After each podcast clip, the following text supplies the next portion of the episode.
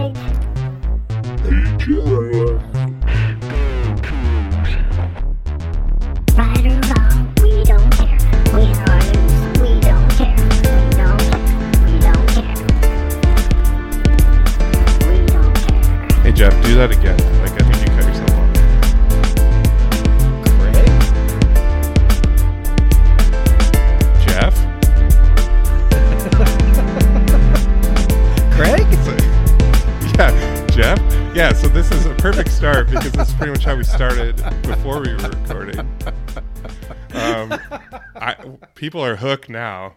You know, just awkward silences forever to start to start the episode. It's. We got we got intro music, so I mean, all that's going to be covered up by intro Yeah. music, so it'll be okay. It won't, they won't be too awkward.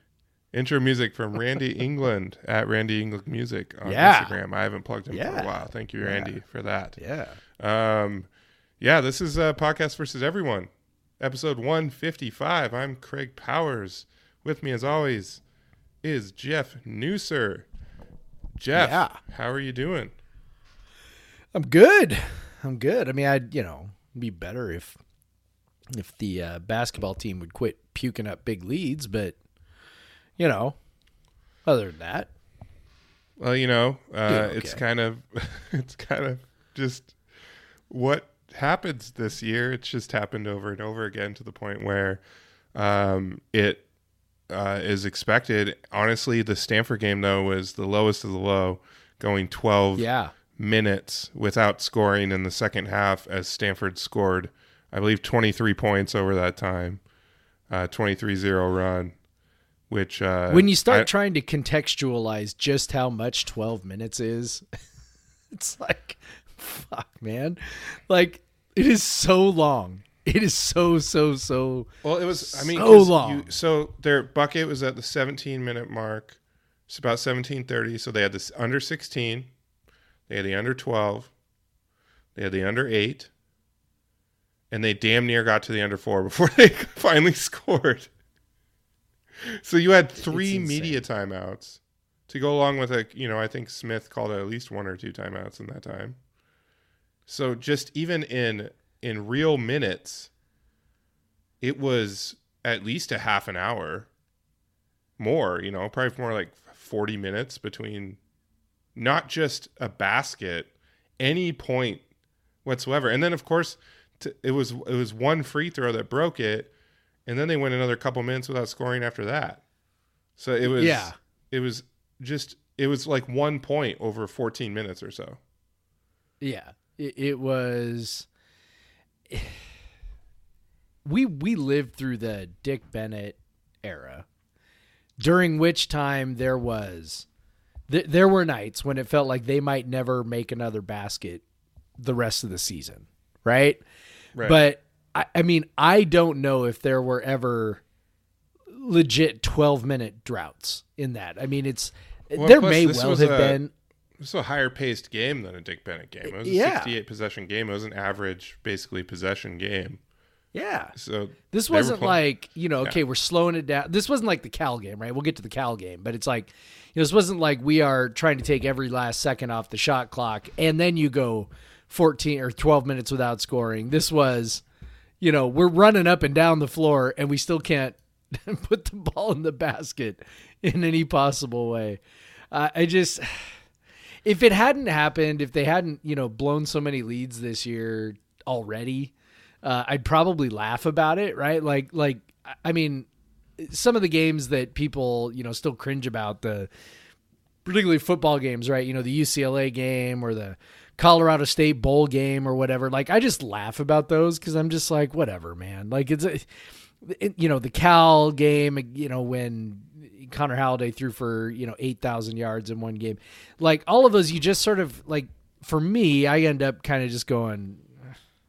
Yeah, I mean, what are you gonna do? Weird shit happens at sports, but but this is like this is not weird shit happens at sports. This is like the you know fifth or sixth time this has happened this year. So, I yeah, I, I don't know, man. It's harder to it gets harder to laugh about it each time it happens. Well, and it's so frustrating because they looked again so good in the first half, and they looked really good up until that twenty-six to one run, which is the longest line I've ever seen on KenPom. I think I know.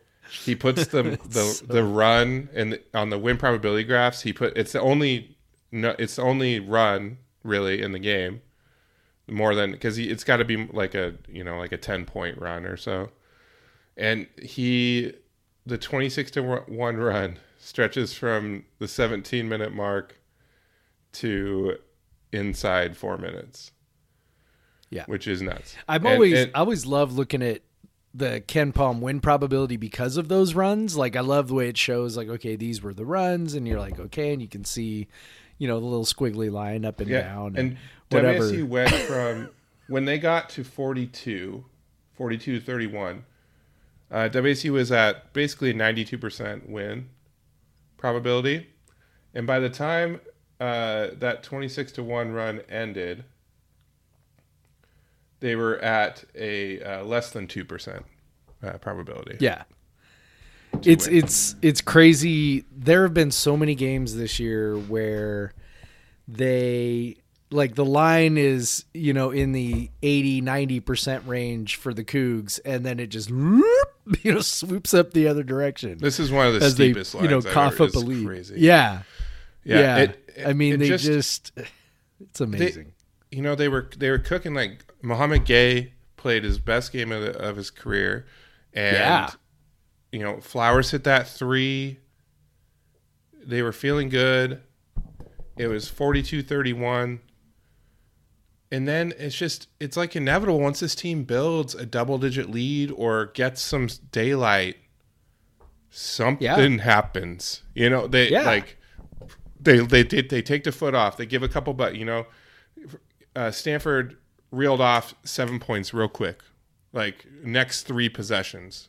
You know, they scored, score, stop, score, stop, score, and so after that, Stanford really wasn't scoring in bunches for the rest of the run that much. Like they had one in the middle where they went from 42 to 52 pretty quick.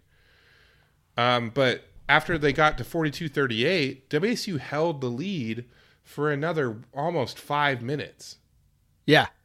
and just couldn't score. they held they didn't score from it looks like okay just in just under 18 uh they went from just under 18 to about 11:30 before they actually relinquished the lead without scoring. So about half ish of that uh, of that run they didn't score and they still were able to hold the lead. But once once they gave up the lead then it then it kind of caved then it on yeah then it was and uh you know i read you know something you and i have talked about and you wrote about it in your monday after piece is you know kyle smith after the game said you know they get punched and they just can't punch back. But you know that what what you've said we've we've talked about it that would kind of seem to say that they they kind of just lose focus. They're not even trying anymore. But you kind of have a different way of seeing it. Yeah, I mean, it looked when I think okay, there are a lot of different ways you could say don't punch back. And there are a lot of different ways you can interpret that. So, you know, I don't want to pretend I know exactly what Kyle Smith meant when he said that. You know, I, I watched the video. I, you know, I, he wasn't super clear. He was kind of, as Kyle Smith does, he was kind of rambling. Um, but after this one, he was he was maybe rambling a little bit more, uh, which you know is is perfectly uh, understandable given what he he had just uh, been through. And when I think a team that doesn't punch back, I mean, I th- I think a team that you know, in basketball terms, maybe is passive. Uh, guys start standing around, they start passing up shots, they, um, you know, they, they just sort of look uh, befuddled, right? We saw that we have seen that by the way in our scoring droughts the last couple of years right whenever um, say cj elleby was out or isaac bonton was out or whatever and we'd hit one of these Yeah. scoring droughts and then everybody would just sort of like pass the ball around the perimeter Yep. and just kind of go uh Nobody wants to take you know Yep. I'm not taking that shot. You take a shot, you know. And this team is not that. This team does not lack for guys who want to take that shot to try and snap the team out of the funk. Um, the problem is that when they are doing that, they're taking, you know, terrible shots. They are they're pressing. They are um, they are not working within the flow of the offense. Every guy is sort of like, hey, I want to be the one to break us out of it. And I don't think it's like that makes it sound, I think, more selfish than it actually is. I just think I think they've got guys who want to make plays, and so they get just you know slightly outside of their I don't want to say their ability level, but but the they get slightly outside of what allows them to be successful.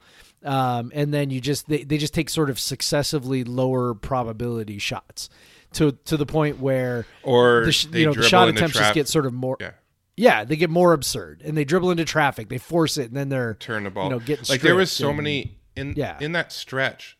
There was such a crazy amount of just Stanford stripping the ball out of Yeah. WSU's hands, like just and this is a team down, that doesn't ripping it do out. that we don't do Yeah, that they don't. right We don't turn it over, and Stanford doesn't force turnovers that much. right And that that's. but we the, were out of control Yep. We just get progressively out of control, and you know the results turn out about as you you know would imagine, which is you know not well, lots of misses, and um, you know it's it makes it even worse when you're missing uh, when you're missing bunnies. Which Yeah. there were a few of those too. Um, I did count it up, by the way. They had 17 possessions in a row without scoring. That's Uh, there on the KenPom timeline. So that's good lord. for for context, I think. Uh, hold on, let me look. For context, I don't think I see a streak anywhere else in the game of fewer than three possessions or four possessions without scoring. So yeah, I see a few other spots where they went three possessions without scoring. That was it though. This was 17 possessions in a row. So WSU turned it over 25% of the time, 25, 25% possessions. Uh, that's the second highest uh, that Stanford has forced, uh, Valparaiso being the other one. Uh, Yep. They hadn't forced over 20% since that Valparaiso game on November 17th. Um, they had just come out, you know, they only, they can't, then they come back against Washington when they lose on Saturday. Washington only turns the ball over 12% of the time. USC before that only 15. Liberty before that 13. Wyoming 10. Like so, it's just and and the the turnovers were not an issue until that run, and and, and it and Yep. it really wasn't. It and it just it- these turnovers come when guys are just forcing things that you know we saw Noah turn the ball over a couple times. He's dribbled into traffic as it got worse and worse, and, and it just it's frustrating. And then um, you know that you know you turn the ball over that puts your defense out of whack. It put it puts everything out of whack. You know it it just ruins the flow of the game.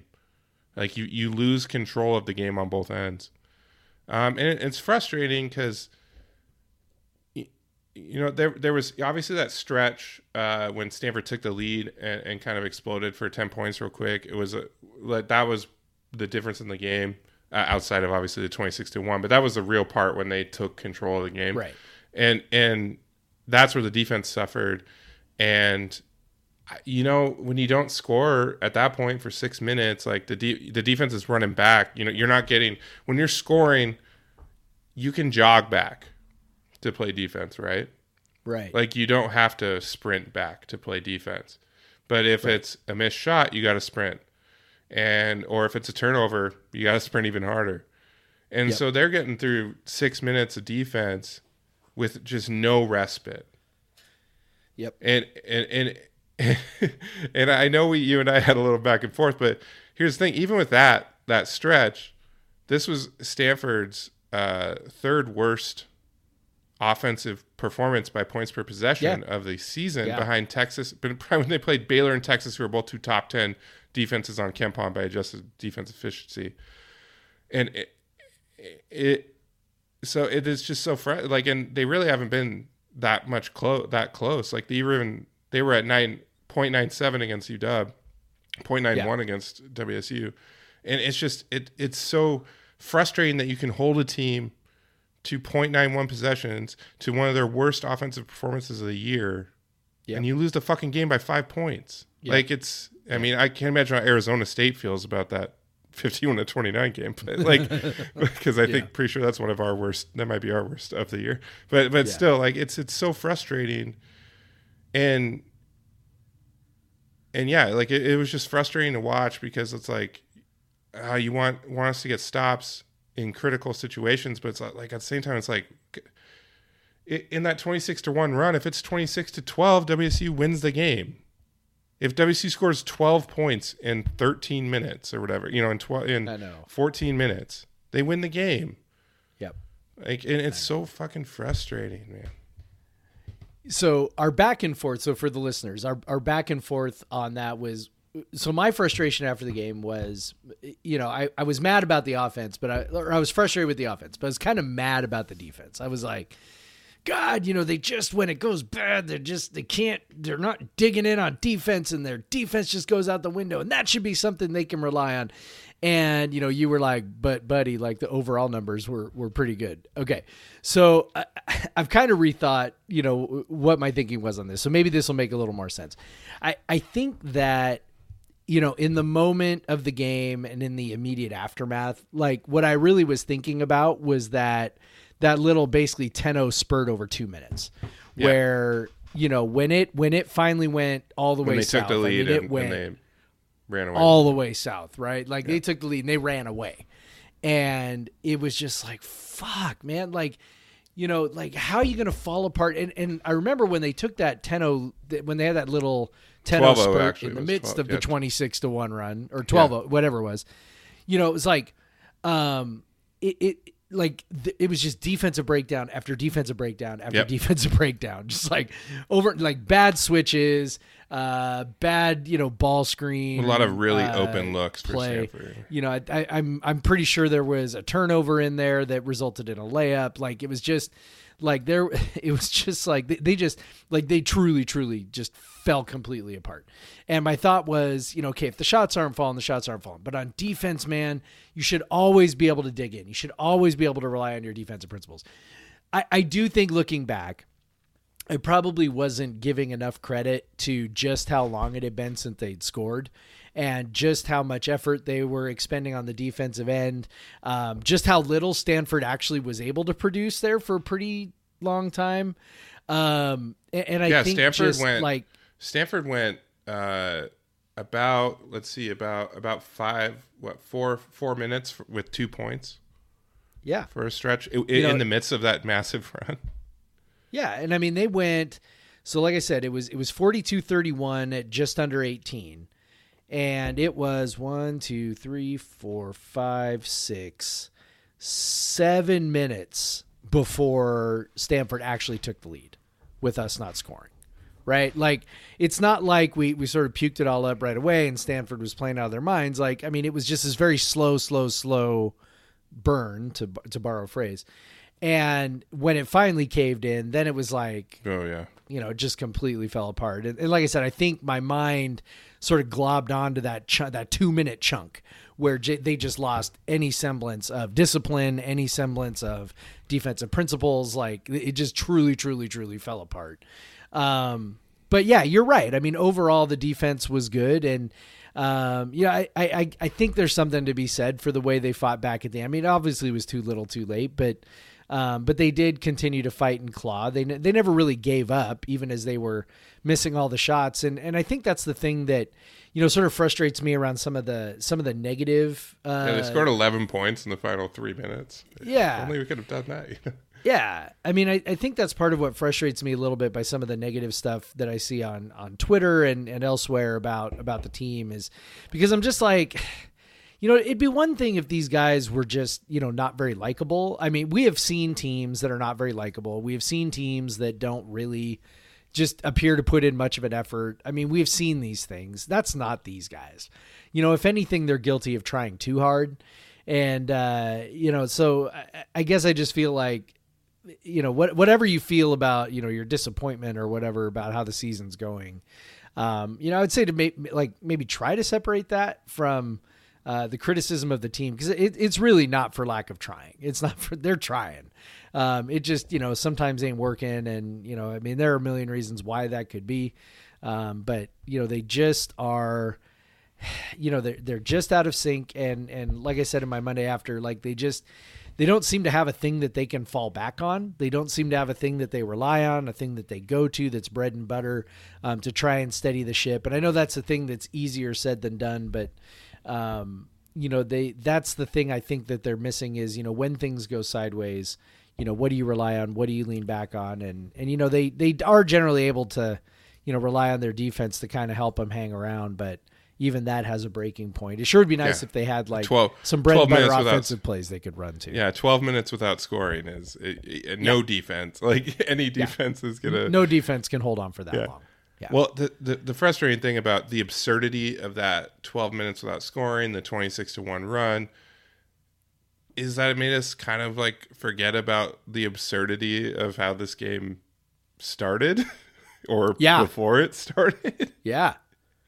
where it we were sitting you know it was a two o'clock game you know we're all you know working i'm, I'm quote tweet quoting doing the quotes with my fingers air quotes Um, working. but you know i i sat down i uh, i told amanda like amanda she could go i think she wanted to go for a run or something like go ahead you know or maybe she went into you know she went in to do some work and i was like yeah go ahead you know i'm just i'm just gonna chill and watch this game for a couple hours and then get back to work and like and then it was like why aren't they playing yet what is going on Yeah. Yeah. and then and then it just kept at going and going and Yeah. then it was like what 315 by the time it got started Yeah.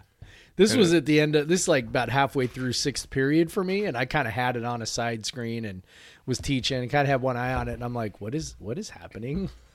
what is going on? I don't even know." And then you know I can see that there's no sound, but I can see the little score bug, you know, that says, you know, game delayed for 15 minutes because of COVID concern, and I'm like, "Wait, what?" You know.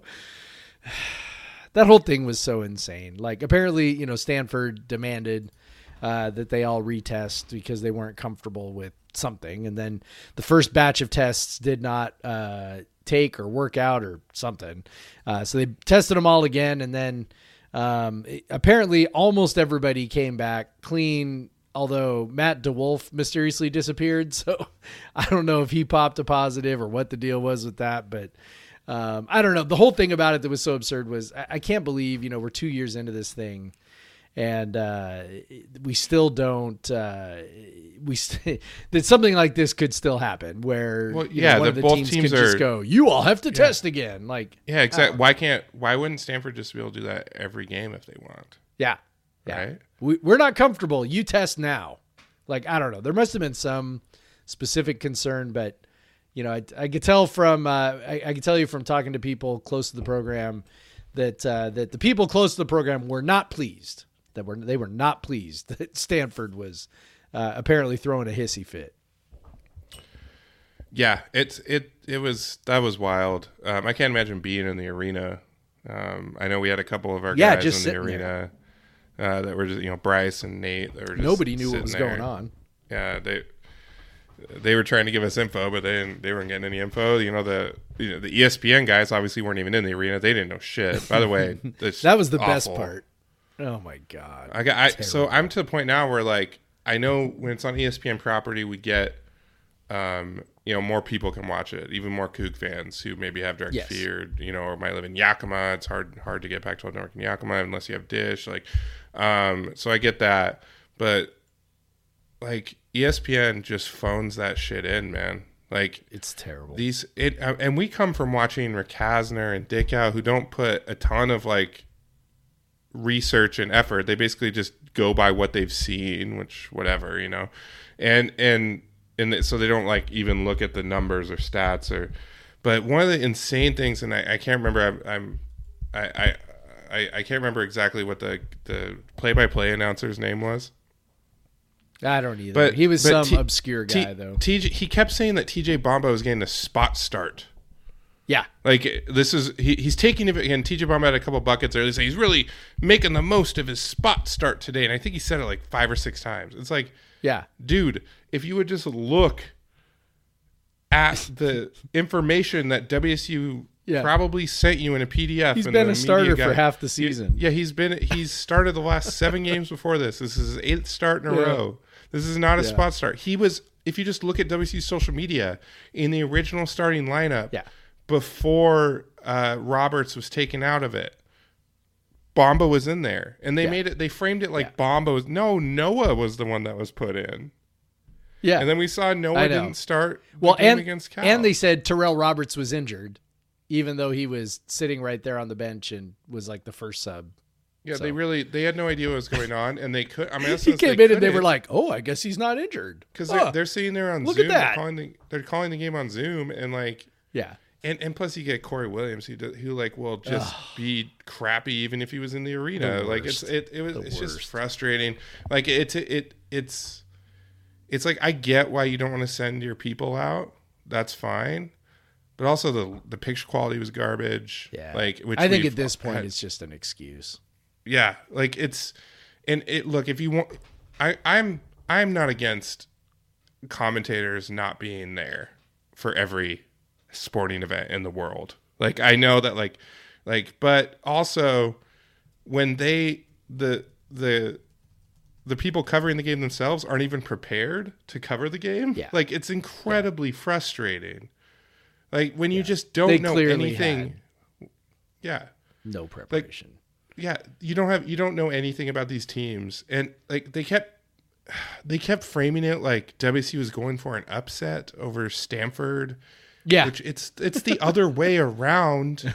This is like crazy, Stanford like WC should have but won Stanford that game. had a better record overall.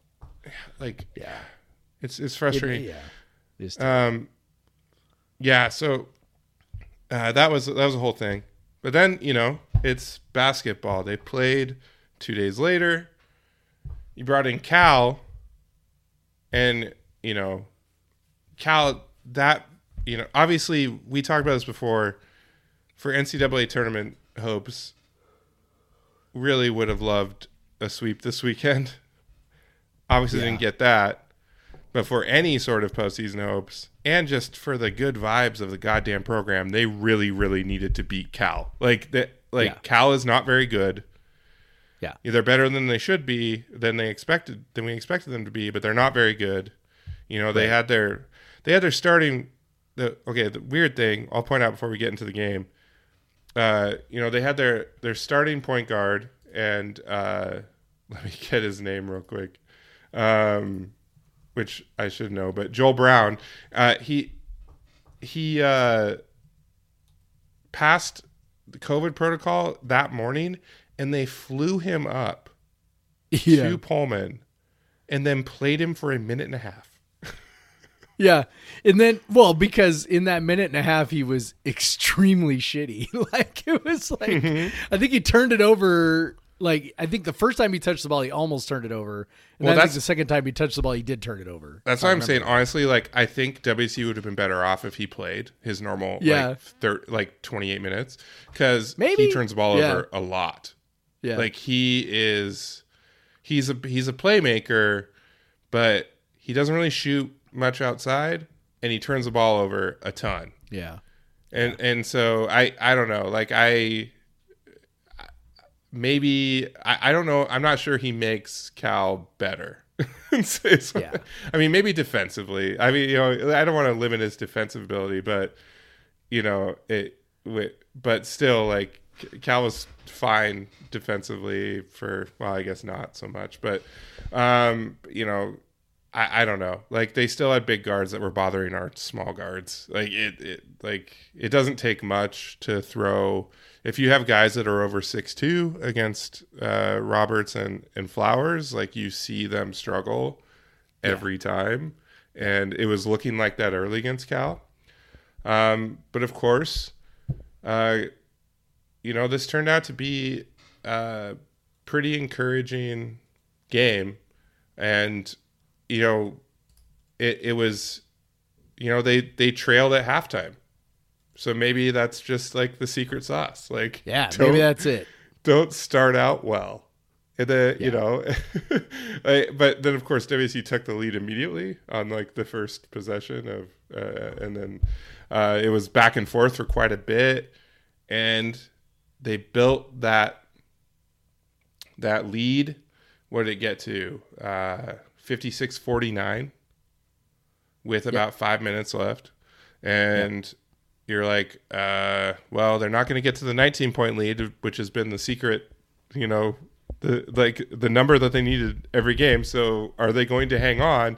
And then Cal immediately scores five points in a row on the next two possessions, and suddenly it's 56-54, and you're like, oh shit. And then we gave, you know, we didn't score, and then Cal has the ball, chance to tie.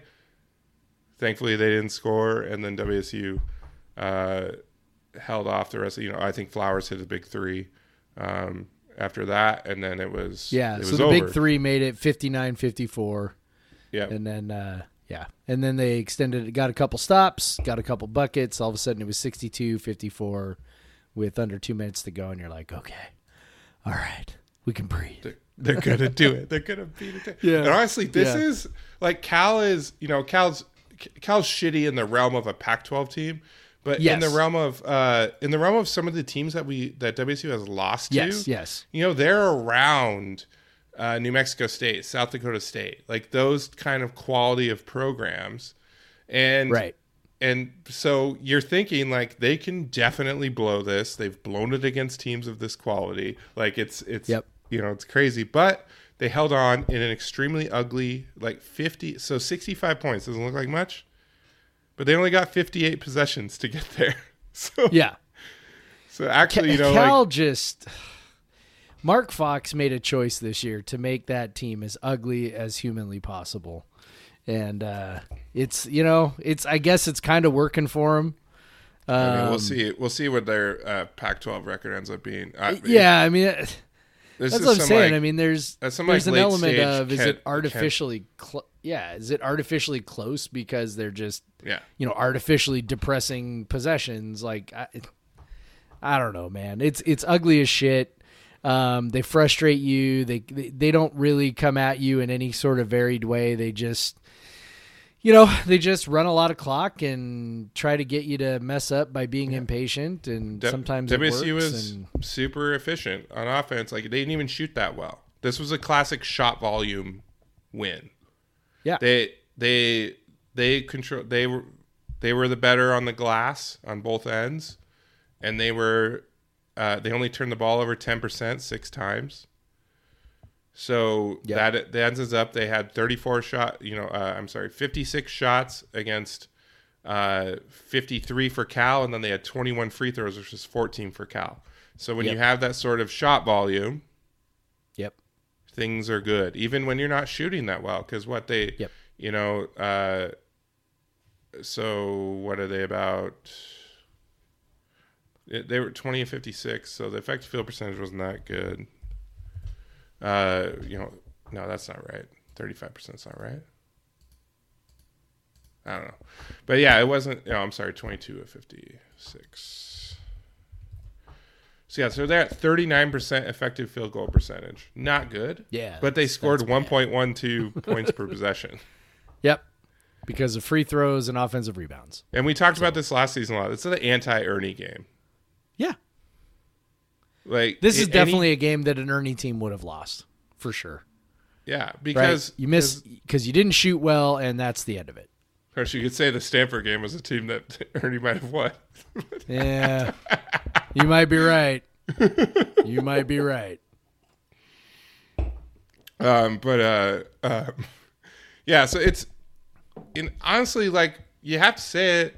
These two this weekend, this team has had some shitty luck. You know, COVID is one thing. Dishon Jackson is not playing because he got poked in the fucking eye and he's out for a month. Yep. DJ Rodman, I'm pretty sure it's COVID protocol. Uh, you know, you didn't have Rodman, you didn't have Jackson for this, and you didn't. I mean, it's it's a big deal when both Abogidi and Gueye are in foul trouble, Right. and You they're the only fucking Matt guys. Only, help you out. only, only, only Gueye and Abogidi and Kelly are in foul trouble because only bigs foul.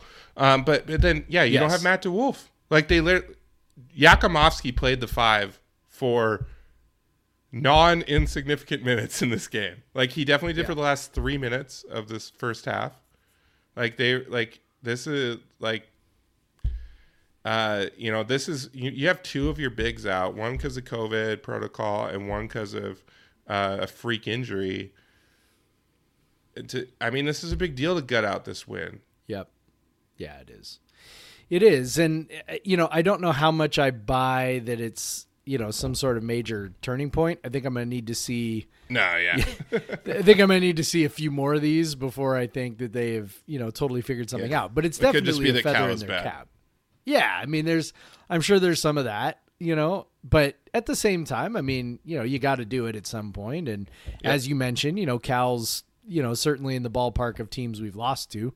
So there's no reason to to think that you know th- somehow Cal was you know a foregone conclusion from the start, and um, they did what they had to do to win the game, which I think is encouraging and great, and gives them uh, you know all sorts of good feelings heading into a weekend heading to Eugene to play against. Oh wait, oh oops, nope, not doing that now. Yep. So uh WSU COVID protocol, not you know that Oregon game is canceled. Who I think most of the people who listen to this podcast would already know this by the time they listen. So I was. It sucks. I'm sure that the team was. I was looking forward to that. Obviously, Oregon had has gotten a couple. Bit, you know, they they swept the LA's in LA, and so they they had some cred now. They they it became a quadrant one win. They were in the top seventy five, uh, and I felt like you know like these team Kyle Smith's teams have played pretty well against Dana Altman's teams, and I thought maybe you know maybe they could pull it together, uh, but nope, like it's not happening. And and it's I have a I have a hard time believing they're going to play that game on Saturday too. Yep. I I don't know, man. Like like I sit there and I think back, we, we just got done, you know, sort of talking about how ridiculous the Stanford thing was, but maybe that's the genesis of all this. I don't know.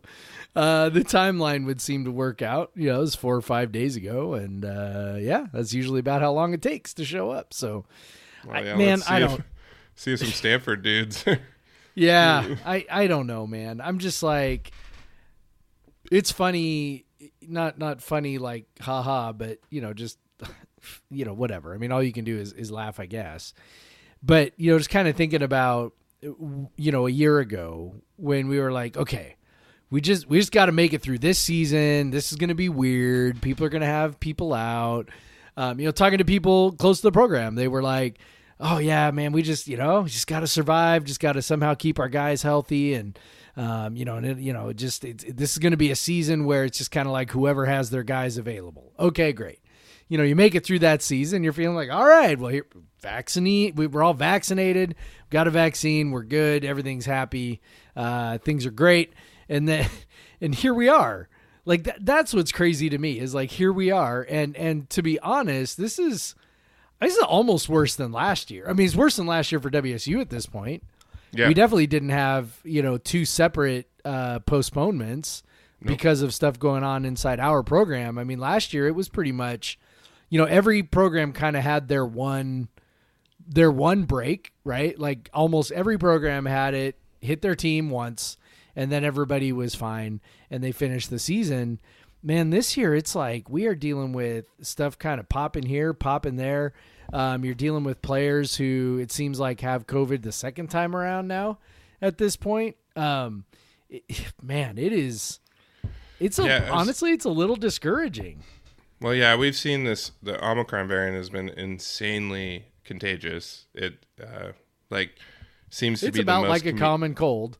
Yeah, it's the most communicable one of it seems of any of the COVID variants that have come so far. And and uh, yeah, the only hope is that it seems like we're probably on the downslope of that. So if attendance maybe, in my classes is any indication, the answer is yes. yeah. If, So if that's it's if that's well, a it just seems proxy. like it seems like everyone has had it at this point. Like I, you know, we my my daughter got it from preschool. You know, she you know she brought it home, gave it to my uh, my fiance and my other daughter, but they've all had you know generally mild symptoms. You know, I was most worried about the little kids. Obviously, they're not vaccinated, but they had generally mild symptoms, um, and that's kind of associated with this variant. But it's you know we went through the whole pandemic where you know she was going to preschool uh, quite a bit Yep. you know all um, all of 2021 Yep. And they had like we had a couple covid pauses for a couple weeks but she didn't catch it then but this one Right. she you know she was exposed very briefly and came home you know with it Yeah. so like this is insanely uh, and you know eh, we've talked about this is the most people I've ever known at one point that have Yes. been, you know, impacted by it. So it's like, Yes. um, but so it's been pretty crazy uh, lately. So hopefully, you know, looking on the East Coast, it seems like they're on the downslope. It seems that Pierce County, where I live, has peaked and is going down. So hopefully, you know, in terms of basketball, will also be on the back end because I know all these guys. I mean, if they're playing this semester, they have to be vaccinated because they would not be able to go, or they would have some sort of uh, waiver, I guess. Uh, but it's probably more likely that they're vaccinated uh, if because you couldn't come to second semester at WSU if if you didn't have a waiver, you weren't vaccinated. Yep. So.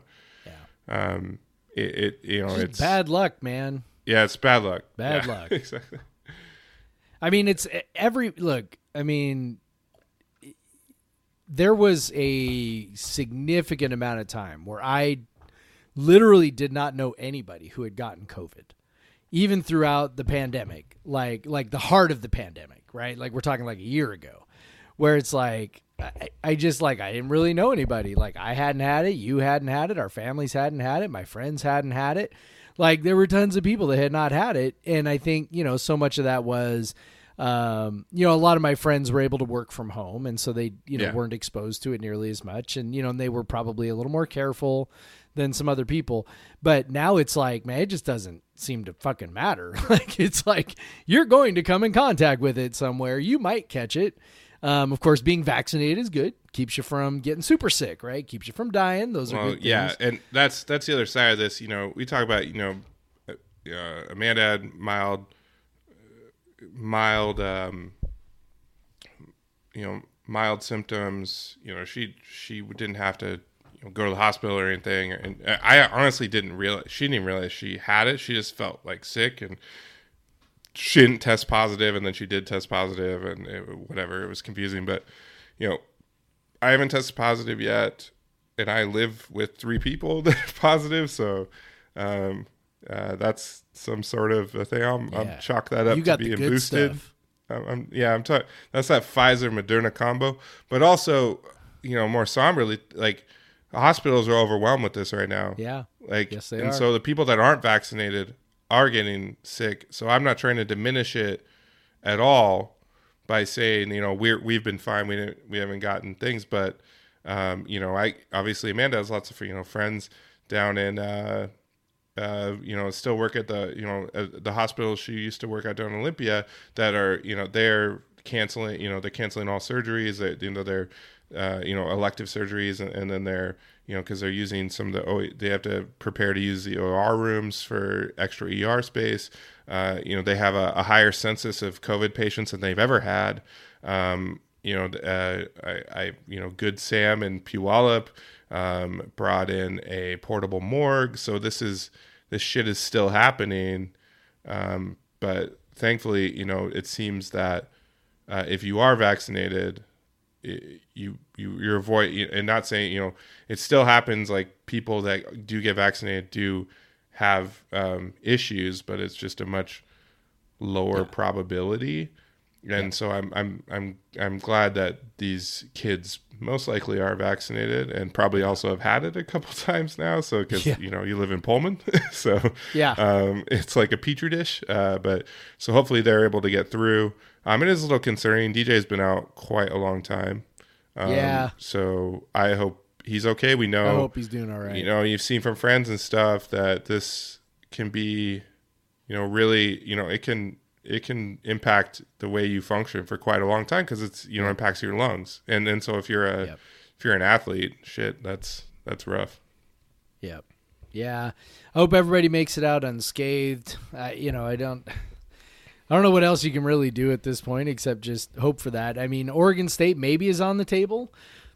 I guess it just kind of depends on you know what why they are short guys. Um, you know, if people are actually sick or if they're asymptomatic and they were close contacts and so they are you know asking for some time. I mean, it's we don't know because there's no transparency whatsoever, right, from the teams and the programs as to exactly what is happening and how it's happening and how people are actually like they just they use the catch-all and we you know we've talked about this off air and uh, you know Brian Anderson, our our, our friend and, and co-author at Coug Center, um, loves to express his disdain for the phrase COVID protocols because he's like nobody ever says what the protocols actually are, right? It's like Yeah. you know, is this is this person tested positive? Have they just been a close contact? Are they sure would be nice if there was some transparency, but if there's you know anything we know about you know college athletics, there's well and and, uh, as little transparency as humanly possible. So. and and part of what Brian and I like we agreed on is like the frustrating part is like well this is a populate athletes in general are a population that are getting tested more than anyone. Yeah, yeah, and and it would be nice if we could get some I- there's enough of them that we could get some legitimate data out of this. Yep, and i hope that they do because it i don't know if y'all like i mean obviously y'all trying to get tests right now. It's a pain in the ass. Every time there is a spike it is a pain in the ass to find a pcr test a antigen test. Like it just it's a pain in the ass. But every sports team is testing their guys every fucking day, or maybe not every day anymore, but they were able to go do two rounds of tests for 15 different people two times in a row. yeah, two times. No problem. were- they had thirty tests, no problem. It's so like that's what Great. it's like. Okay, fine. Probably more than that actually, because it was vague. probably the whole staff too. I get probably not more wanting like to say like tests. I get not wanting to say like X player got it and X, you know X, obviously you can figure out, but like when the guys are out longer or whatever, you know whatever. Uh, but but still, like I hope they're contributing some data for the rest of us so we can, you know, like understand uh, a little bit more about this disease because they're the ones that are being tested all the time. They're kind of like a great experimental group, like to to check out. You know, like it's it's wild, but. Um, so think. hopefully there's more Yeah. coming It'd out of be it nice if than they what would just they tell, tell us. us. That'd be great. Yeah. Yeah. I don't know, man. well, hopefully they can play against the Beavers. Uh, that's beat the shit out of them, If they play, they should beat easily. Yeah. Man, I don't. I don't know if it's good or bad that we're not playing. You know that we're not playing Oregon on Thursday. I mean, we'll probably play Oregon eventually. Like that. yeah, I think so. I'm just saying more like, I you know, would I rather play them later? Would I rather play them now? Honestly. I don't know. I think I'd rather play him pr- now, coming off having beaten USC and UCLA and riding high. Well, I thought think- about- I think that would. I thought about that with I'd like. Stanford. After Stanford had beaten uh, USC as well. Uh, Yeah. But then, you know, which it did look like we were Yeah, I mean- capitalizing on that. I was gonna say, let, let's be real. Like, I, I don't think Stanford won that game quite as much as we, you know, lost it. So Yeah. I, I, But yeah, you know, Oregon I- I, think um, everything being equal, we would have won that game with Stanford having that hangover. I don't want to do too intensive of uh, of a preview of No. Oregon State because I don't feel like they're going to play. But I will say Jarod Lucas has been taking a lot more shots than he did early in the season, and it's been pretty good for them. Like he's actually being more assertive. It's better that that Warith Alatishe, they were just having him be like a playmaker or something. Like he was taking he he's dialed it back, so they're a little more balanced than they were. But Calloo is not very efficient. Uh, they brought in Dashawn Davis. Like he's definitely improved a bit, but they're still like uh, Oregon State has struggled like a lot this season. Um, probably their best performance is a two point loss to Oregon. They did beat Utah by 12, which is what makes you a little bit stressed out about heading into Corvallis, you know. Uh, they're shitty, but they're not so. They still have some talent and some size to where we can't just bully them around. Um, Yeah. So it's you know it. Uh, it Well, and there's some part of you that's like that tournament team is still in there somewhere, right? like, I, I think. I mean, there's you know they got know, like, they got Lucas, it's uh, crazy. Tisha, Calloo, Andela, Silva. All those guys were big on that team, man. I mean, Uh, Ethan Thompson wasn't that good. I mean, he's good, but like, it wasn't like you know, I guess not Andela's like they lost Clay but- Thompson or something. I don't know. Yeah. Yeah. It's a game we should win if we get to play. It's a game. Yeah. Uh, feel free to be really pissed off if they play that game and lose. so, yeah, uh, yeah. I mean, uh, but, but with that, with all that said, uh, Ken has Oregon State has 140 and WSU has 53.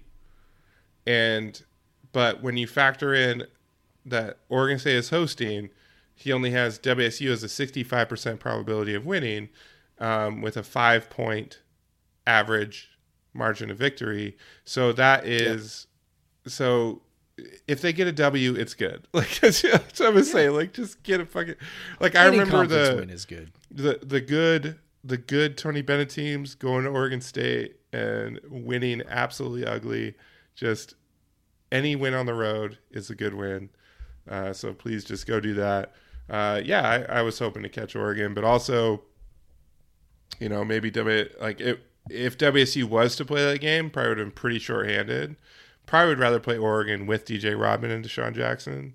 Uh, that that's probably you know if if you if you're talking about the the personnel, like probably would rather have those guys available um, versus not. Uh, so I, I don't know. Uh, it's it's hard to say. Trying to get him on the letdown would have been nice too. Um, Yeah.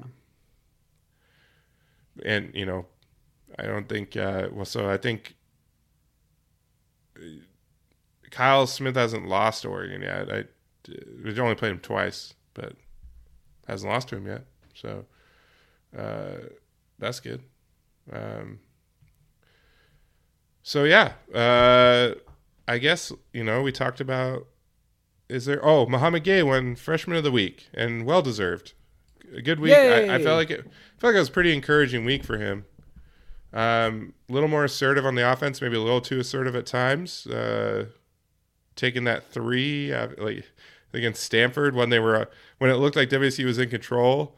He got an offensive rebound and just turned and hoisted a three. Which okay, fine, man. But we've talked about his. Well, you and I have talked about it, but he's got a pretty inconsistent stroke. Um, his release is very inconsistent. If he can just because the stroke itself looks fine, it's just he is not like he doesn't let it come off his fingers as much as he Yeah. should. Right. So it's just not consistent. Like that's and, and that's not a shocker. I mean, he's still he's a guy who's still fairly new to the game. Um, I think more than anything, I'm impressed that the shot even looks as natural as it does. Yeah. To be honest, like not to pick on FA, we we talk about FA from time to time, but you know, FA's jump shot does not look very natural. Um, it might go in from time to time, and that's good. And I'm, you know, I'm excited about that and whatever. Like, but you know, you can sort of see, um, it's just not a real natural stroke, right? Um, you know, Gueye's stroke looks like the sort of thing that's, you know, hey, that's that's kind of the that's kind of a nice little building block. He's got nice, you know, he's got nice mechanics, and um, Well, you know, the wrist kind of makes a natural motion. Yeah, and I think so. He looks it looks best when he's doing those turnarounds and stuff. And honestly, sometimes when your shot is is being inconsistent, when you're doing some sort of like turnaround or, or contested shot, it kind of forces you into like proper mechanics. Um, it you know if if you're typically not going to you know not going to do it, so I, but yeah, it's wild with that. You know, with the with everything like his form and everything, you just don't expect forty nine percent free throw shooter out of it. But he is what he is at this point. like it's not.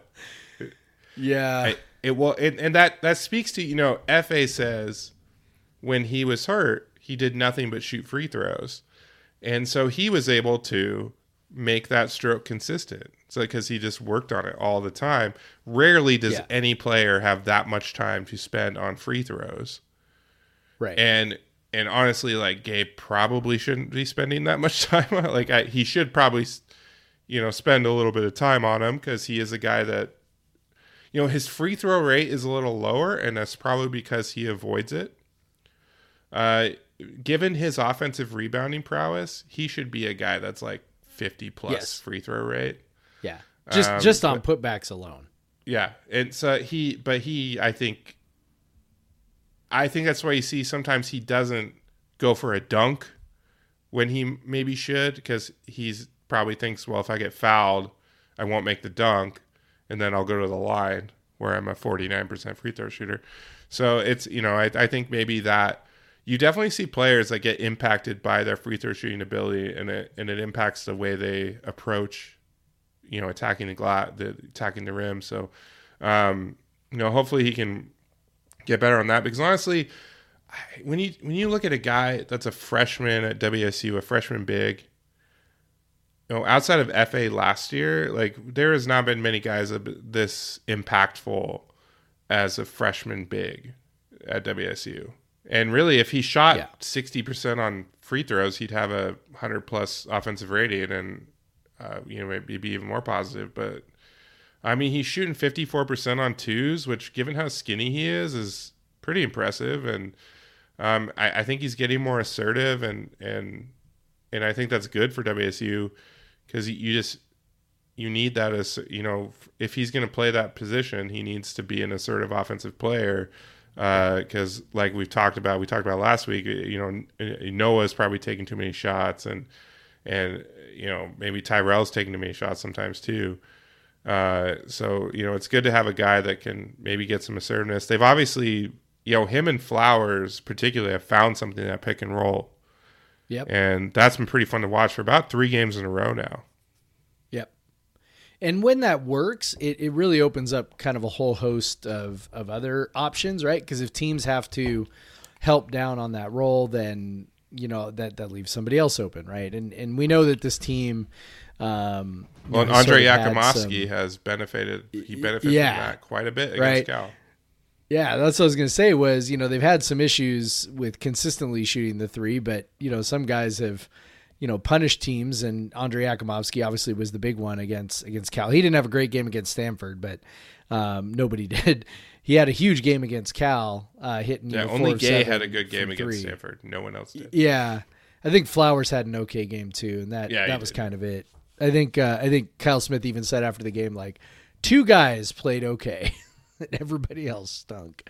Um, so yeah, I mean it's you know you, you get that pick and roll working, you you cause teams to have to.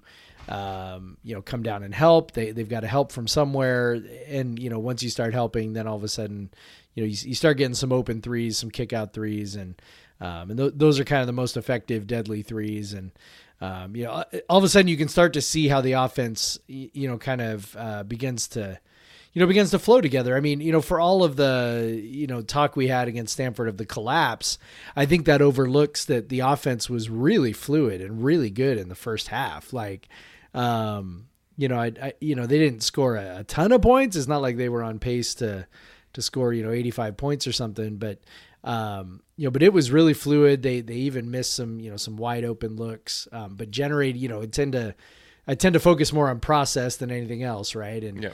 um, you know when you look at it, they they were generating really good looks, even if you know they weren't all going in. So. Um, you know, I think this team. I keep talking myself into ways that, you know, they're, they're about ready to go on a run, man. They're about ready to go on a run. Um, I mean, I don't know. Maybe maybe this is who they are, and they're just going to do this all year. Um, but but it just seems like they are just so close, really, just so close to figuring it out. And if they can, you know, just figure out a way to win, you know, to, to hold on when things start going south a little bit. You know, something to hang their hat on. Yep. Um, you know, maybe maybe they can, you know, really string together a whole bunch of wins here. Um, you know, it's it's a really, as we've mentioned, it's a tough uphill battle to win. You know, to to get an at large berth to the NCAA tournament. Uh, maybe that was you know too high of a target all along. I, I don't know. I mean, that's maybe a conversation for another day. But um, you know, just you know, wondering if maybe our expectations were too high. I mean, I tend to think expectations are good and not bad. So, you know, I'm not going to, I think, apologize for that. But at the same time, it's, you know, maybe, maybe we were expecting a little bit too much. And, and, and I also think that, you know, maybe there's some context to all this as well. Like, you know, when I say things like, okay, well, they don't, they don't really seem like they have anything they can hang their hat on. They don't really seem like they, you know, when things start going south, they're able to really buckle down and execute. Well, you know, that's kind of tough to do when the first team almost never gets to practice together consistently, which is what we've been dealing with, you know, Yeah. all year long. Um, you know, we know that Efe is, you know, missing about every other practice to maintain um, the knee soreness that he's got going on. Uh, we know that guys have been in and out for injuries. You know, obviously Dishon Jackson's been in and out. You know, he had a, the hurt hand, and then you know the he's you know been poked in the eye or whatever. Um, you know, we just know that guys have been in and out. We know we've we we had COVID at one point. Um, there was a point there, you know, they they talked on the broadcast making a big point about how you know Noah Williams played against Utah and had only practiced whatever it was once or twice in the last you know two weeks. I mean, I, I just think that kind of stuff is is everywhere with this team, and you know I, I think there's just a um, there's just a chance that maybe this is just you know one of those years where it's just the luck is real shitty, and that does happen. You know it happens, and I think there's there's a pretty okay chance that you know maybe that's what's going on here because you know everything they would need to to be able to feel like things are going right um, is just not happening. You know, and they're they're not able to practice fully. They're not able to you know do the things they need to do to really get on the same page. You know, they're still really young. You know, they're certainly not the youngest team out there, uh, but they're still really young, and and they're integrating you know two new guards. And those guards not being able to, you know, practice with the bigs all the time is just you know I, I mean i just i don't know man i don't know how you feel about that but it just it seems like circumstances just kind of are you know suboptimal kind of everywhere with these Yeah. guys And and I think there's context in like the defense is basically as good as it was last year, yeah and the offense is a lot better than it was Yeah. last year. this And- team is better This team is Like, definitely better. Like it's better than it was last that. year. They lost their they lost their top player, and they're better again. Like for every single year under Kyle Smith, like they've lost their top player and then they get better. So it's it's it. We had our expectations. Honestly, every team except Arizona in the conference is performing below expectations right now. Maybe US, I mean even USC now, like you know, but it, the like every every it's happening everywhere, and that's why there's maybe only you know the Pac-12 may have only like three teams in the tournament. You know, it's like Yep. like every team. You know, this was supposed to be like a golden year, and every team except Arizona is worse than they thought they were going to be. so, you know, like it's so we're not alone. It's frustrating because we were so excited about uh, this season and the potential, and both of us were very confident that they were going to make a tournament run, and they still can. But yeah, it's going to be tough. They need to run off a lot of wins. And there aren't, like we've talked about, especially you take Oregon off the table. I mean, they're probably going to get back on there, but still, um, that was a win that was going to be, you know, good for the resume or whatever. But it's, yeah, it's, it's, uh, you know, it's, it's, it sucks. Like it, it, but at the same time, you know, next year, you know, they'll, they'll probably, you know, obviously transfers can happen. But when we're talking about from the starters, the, the, the most common starters, uh, of the top. You know, talk, you're talking to the top. Maybe if you talk about the top seven or eight, you know, seven or eight, top eight guys, seven or eight guys in minutes, like they're gonna lose Flowers, and that's it. Yeah. So in theory, that's it. I mean, it like if you know, obviously guys can transfer, but you would think of the guys that are getting forty to sixty percent of the minutes aren't going to transfer. Um, but you know, it's you know that who knows what happens there, but it theoretically they could have seven of the eight top eight rotation guys back next year, and I mean most teams that do that get better. Uh, so I it, I don't think it's time to be like panic about the program. The program is in a way better place. We're just had lost a lot of really frustrating fucking games this year. And and if you know if they played the ske- you know if they played the non-conference schedule that they've traditionally played recently, they would be probably Yeah. uh, let's see They would look like Stanford. they they'd be thirteen and four right now. Yeah, they'd be thirteen and four probably if you take out take got Boise State, New Mexico State, South Dakota State, pr- replace them with a bunch of SWAC and Big Sky teams. Yeah. Probably probably thirteen and four right now. Um, so I mean, let's say of- they beat, let's say they beat South Dakota State and New Mexico State by one each, right? yeah. And so, So now all of a sudden you you said. are twelve and five instead of ten and seven. In KenPom, you're probably still like fifty ish, right? Yeah. Like we're fifty three right now. We're probably still fifty ish. But all of a sudden it's oh well they're they're you know twelve and five and you know they're they're right there for making a tournament and you know you can see the path to you know twenty wins and it's it, you know it's it's just a funny it's a funny thing right like the the team's quality um is you know people's perception of the team's quality is really really really impact by impacted by these close losses even if maybe you know as you wrote about when you wrote about luck you know they're they're not as um, indicative of actual ability as you know maybe a lot of fans want to think Yeah, and you know you you called out that uh, 0506 uh, Dick Bennett team uh, the year before Tony took over, lost Yeah. a ton of close games, and boy that team was Uh, fun yeah.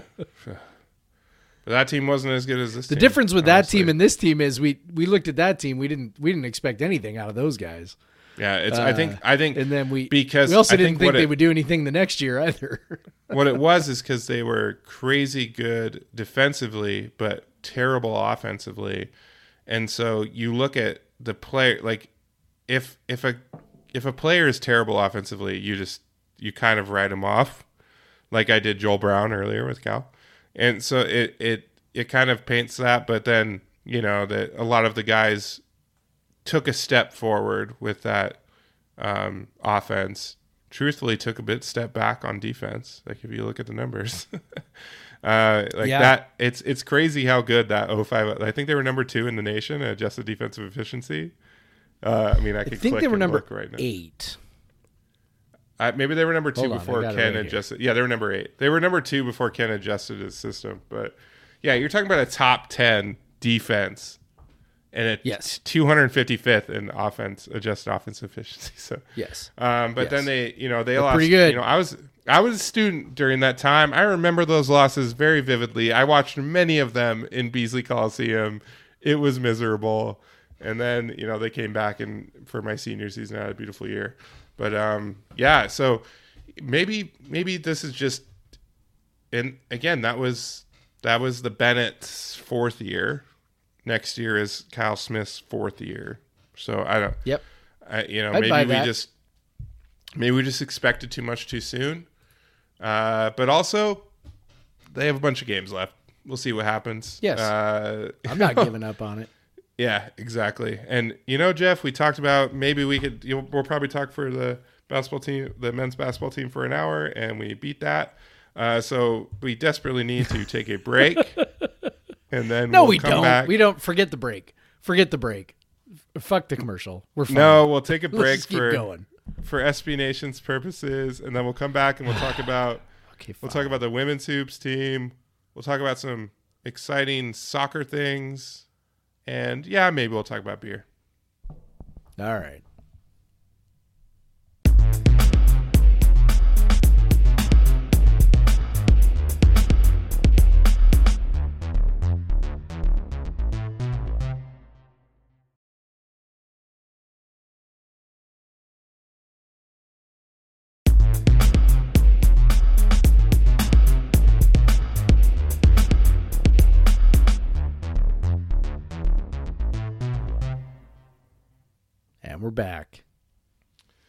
All right, so Jeff, what are you drinking? Well, uh, last week I had an E9 beer, and let's have another E9 beer. This is the uh, Strange World Barrel Aged Farmhouse Ale. Uh, it, you know, the notes on it say uh, as okay. So this is this is what's funny. I love reading the notes, right? Because I'm like, okay, you know, like because sometimes I have a hard time putting you know like words to what i'm tasting. Like i'm not so great at like sort of describing exactly what i'm tasting. So sometimes i like looking at the notes. I'm like yeah yeah okay that that's that jives with what i'm what i'm tasting here. Here are the notes for strange world barrel aged farmhouse ale. Notes. Barrel aged farmhouse ale blend. Thanks e9 So I'll help you out, Jeff. On It's their batch number one though. I on know their that. Instagram. i'm so I haven't so this crazy. I saw you tweet this, and usually, if you're drinking a beer, I know exactly what it is. Even if I haven't had Yes. it, I know about it. But this is a very new one. They they released this one like two weeks ago. yeah it's so new it's not 10 even days on ago. Untappd right now Yeah, it's not on tab. You get to make it, dude. So go. So if, if you want some help, you know, i i in the context, go to their Instagram. Uh, Instagram post on January seventh. That's where I found it. Uh, so if you want the notes, Jeff, mixed culture farmhouse ale blend that's aged for two years in a barrel.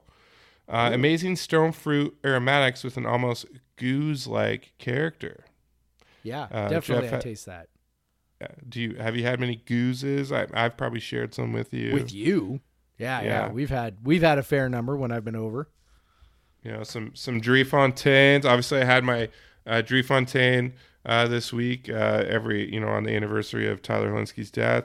Yep, Uh, but uh, but uh, yeah. So th- this sounds amazing. So uh, you tell me what you think of it.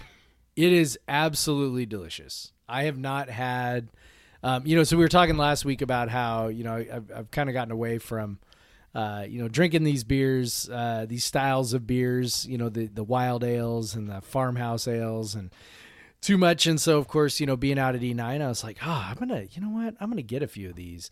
And uh, yeah, this one again, you know, another another you know style I haven't had in a long time, and um, incredibly delicious. Uh, I've just been kind of sitting here sipping on it here for the last hour, and um, you know, as time's gone on, it's warmed up a little bit. You get a little bit. So you know, at first it's got you know kind of that very you know carbonated, uh, very bright you know flavor to it. You know, and as uh, as it's warmed up a little bit, you know, it's gotten a little more complex. You can taste the taste the fruit a little bit more, and um, yeah, it's it's it's wonderful. I love it. You should get one or two. yeah, I'm definitely I'm definitely going to. Uh, I love uh, E9. I got it at the tap room, by the way. uh, So- obviously talked about you know we've talked about E9 quite a bit on this podcast how, much I like them whatever but they so they they're I, I've talked about how their their wild out program is amazing but one thing that's seriously under radar with them is these unfruited uh, beers Yep. that they do where they age them in barrels for crazy long amount of time very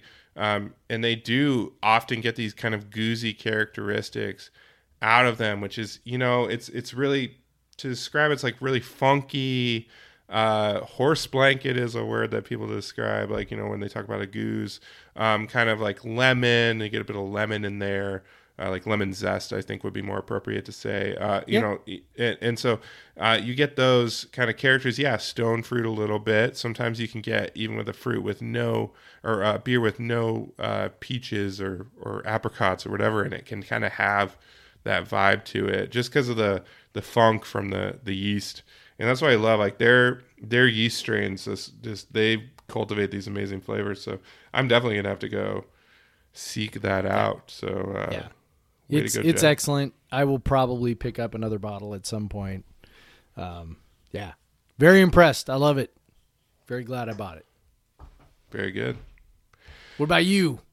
So I'm uh if you may remember uh in 2020 uh when uh, Weathered Souls Brewing in Texas, uh, San Antonio, um, their uh, that one of their co-owners and, and head brewer Marcus started um, uh, Marcus Baskerville uh, started a uh, a pro a, a, a, program called Black is Beautiful where and then a lot of so Oh, over a thousand over a thousand breweries. Um, so that these were um, uh, you know basically a beer brewed you know a, he gave them a label and then gave a base uh, uh, stout uh, base stout to brew, but you know a lot of breweries brewed their own things. I think I've drank a couple of them here, uh, but the thing is like obviously uh, breweries release them right away. Not a lot of them were like barrel aged or anything for an, any extended period of time because you couldn't. Like you you know obviously you wanted to release it when everyone else is releasing it. Um, so what I'm drinking now, and and so this beer is brewed meant to kind of donate to uh, charities. You know, a portion donated to uh, you know justice, uh, you know social justice charities, or uh, you know equality, you know equality for people of color, things like that. Um, so Future Primitive, who uh, the one beer that I've had the most from them is uh, their Pilsner, which a few years ago they decided to call Nazi punks fuck off, and it literally says that on. sometimes you'll get a label that says NPFO, but if you're lucky, you get the big label with the big white words Yeah. that say Nazi punks fuck off, um, which is uh, which is a tasty beer. But so this one, so they took they they brewed their their base black is beautiful stout and released it uh back you know back then whenever it was i don't remember like uh the spring of 2020 around uh but then they took half of it and they laid it down in some willet whiskey barrels and so on the can it says age 12 months. There's an Instagram post that says age 18 months in the barrels. There's an Instagram post aged that says age 16. Um, I would believe like the 16 or 18 given the time frame when they released it, which was uh, in December last month. so this is just straight up stout, um, aged in whiskey barrels, a 10% stout, aged in Willet whiskey barrels for uh, 12 months. Um, I think, or, or 12 to 18 months, somewhere in between there. Um, I love it. Like I've really come to appreciate again the you know I went to where like I like the the barrel aged stouts with adjuncts. You throw coffee in there, you throw vanilla in there, whatever. But now I'm coming back just to really appreciating the the stouts that are just stout and barrel. And this one has so much barrel because you know because it's only 10%. It's not like 14%. The barrel kind of dominates more, and you just get so much of the whiskey barrel in there. Um, it's so tasty, and it's not like overwhelming to drink because it's it's not super super. Th- it's definitely thick enough to handle that barrel, but it is is so tasty. Um, if you see it around, uh, highly recommend it. Future Primitive, Black is Beautiful. It says Barrel Aged Stout 2020 on the on the can. Actually, they released it last month. They probably just uh, probably just you know made that label and then decided to leave it in the barrel for longer, so they didn't release it. So, um, it really tasty beer. Um, good job, Future Primitive. Um, I was happy to go back have a have a new Black is Beautiful beer. Uh, I haven't seen a new one in a while, so um, that that was pretty cool. So uh, good job. I recommend checking it out. Loving the loving the stouts right now. I'm I'm going back. I'm like reversing in time on my like beer nerdery at all times. I'm like uh, less less less weird shit. Just Less give me is the, give me the give me the yeah give me the give me the classics again. Uh, but yeah, it's uh, good stuff. But yeah, hey, let's uh, let's talk about the women's hoops team who went down to LA and got a split, which is on its face a good thing. Uh, you know that win against USC was incredibly impressive because they scored three points in the first quarter. three points. They didn't score until about two minutes left in the first quarter. Ula Motuga hit a three, um, her first of four threes that game, and seven threes on the weekend. Uh, so uh, they they started out, I believe it was 19 to three, and then just dominated the rest of the game. Ended up getting a pretty comfortable win against USC. Uh, without Charlisse having a huge game, so that was that. You know, Teder had a nice game. Ula had a nice game, uh, so that was that was a nice win. Um, and and so uh, it was good to see other players in a big game because USC that that became a quadrant one win because USC is in the top 75. You're on the road. That's a good win. Uh, so that helps them out. Didn't move the needle a ton on net. Only moved them up to like the 68 from 72, I think. Um, so that was a bummer, but uh, but still, very impressive win. And then you come back against UCLA, Uh, they're fighting UCLA tooth and nail three quarters. You know they're struggling offensively, but playing really well defensively. Charlisse is is definitely the focus. She had 19 points on 21 shots through three quarters. Ended up I think with 24, 23 somewhere around there. But really, it wasn't efficient. And then USC just started, or UCLA in the fourth quarter just couldn't miss. And you know, truthfully, the the defense wasn't good. They there was a lot of breakdowns, a lot of open looks for UCLA, and which honestly they had a lot of those in the third quarter and missed them. So I it was probably a, a harbinger of things to come. But came in down by two in the fourth quarter, ended up losing by 18, 71 53. So that was a bummer. They couldn't get the sweep when they were right there late, basically, with a chance.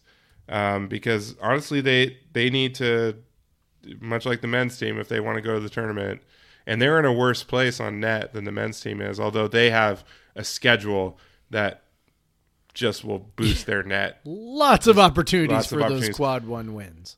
uh, because this weekend is uh, you know against the Oregon schools, both uh, you know quad one. Well, not necessarily. I think they're both. They might both be in the top thirty-five right now, um, or Oregon State maybe just outside of it. Um, but it's uh, two chances for some big wins. So getting getting the one in LA was really kind of keep you afloat and plus they rarely win they uh they rarely win they've never won at Pauley they rarely win at usc so just you know winning a game in la for honestly either of the basketball teams is is a pretty big deal um so Well, and they were good. like majorly snake bit against USC last year too. yeah Like that they was should have beaten them you know, twice yeah Yeah, they should have, and then they didn't. so uh, to to not only beat USC, but in the fashion they did coming back. Um, yeah, I think you know we, we always kind of talk about with men's basketball, like any win and you know the on the mountain trip is is good. Um, I think that's kind of what uh, how we feel about you know this this you know yeah it would have been great to beat UCLA, but I think uh, you know a split a split is an objectively good result, even if uh, we would have liked to have been a little greedy. So this week, Oregon is 12th in net. So that's a pretty solid opportunity for a quad one win, um, at even at home. And then Oregon State's 55. So that's a that's a potentially winnable game at home. Uh, which Oregon State went on a run. Like WSU beat Oregon State last year, and then Oregon State went on a big run down the stretch and ended up being a really nice win for them. You know, a nice win on the road for them. Um, so you know, being able to get uh, you, Oregon's going to be tough on Sunday, but getting Oregon State, and if they can steal one against Oregon on Sunday, that's that's one of the quality wins that they had last year.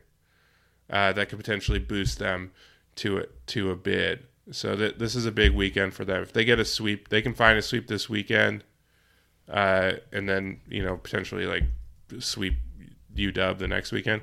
Uh, that this could be a, a nice start into building a resume. Yep, for sure. But yeah, I really just I'm waiting for Charlisse to have uh, one of those games that she had last year. She she just hasn't shot that well. I'm hoping she can kind of bust out at some point. Oregon would be a great time to do that. You know, have one of those games where she drops like close close to or around 30 and shoots, you know, 50 plus percent, whatever. She just hasn't, you know, hasn't had a game like that yet this year. Uh, where she doesn't, you know, she's efficient while also taking a lot of shots. So it's time, Charlisse. It's time. Um, I agree. um, but so I guess we want to wrap it up here with some soccer stuff, soccer news.